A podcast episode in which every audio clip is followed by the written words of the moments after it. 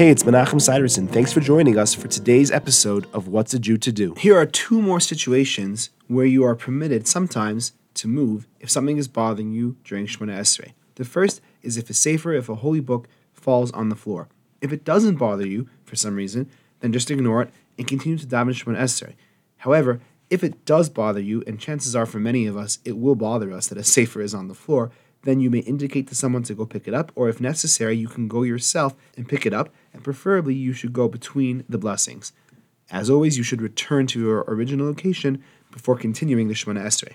Another situation that comes up sometimes is if someone's tallis falls off while they're davening Shemona Esrei. If your tallis has not fallen off completely, it's just slipping or it fell off halfway or you caught it, you can put it back on properly. However, if it has fallen off completely, many poskim say you may not put it on again during Shemona Esrei. However, here too, if it's very disturbing, you may put it on again, and ideally it should be put on between brachas. And I think for many of us, it will be very disturbing to have your tallis on the floor while you're davening Shemona Esrei, so you can put it back on between blessings. Thanks for joining me. I look forward to seeing you tomorrow.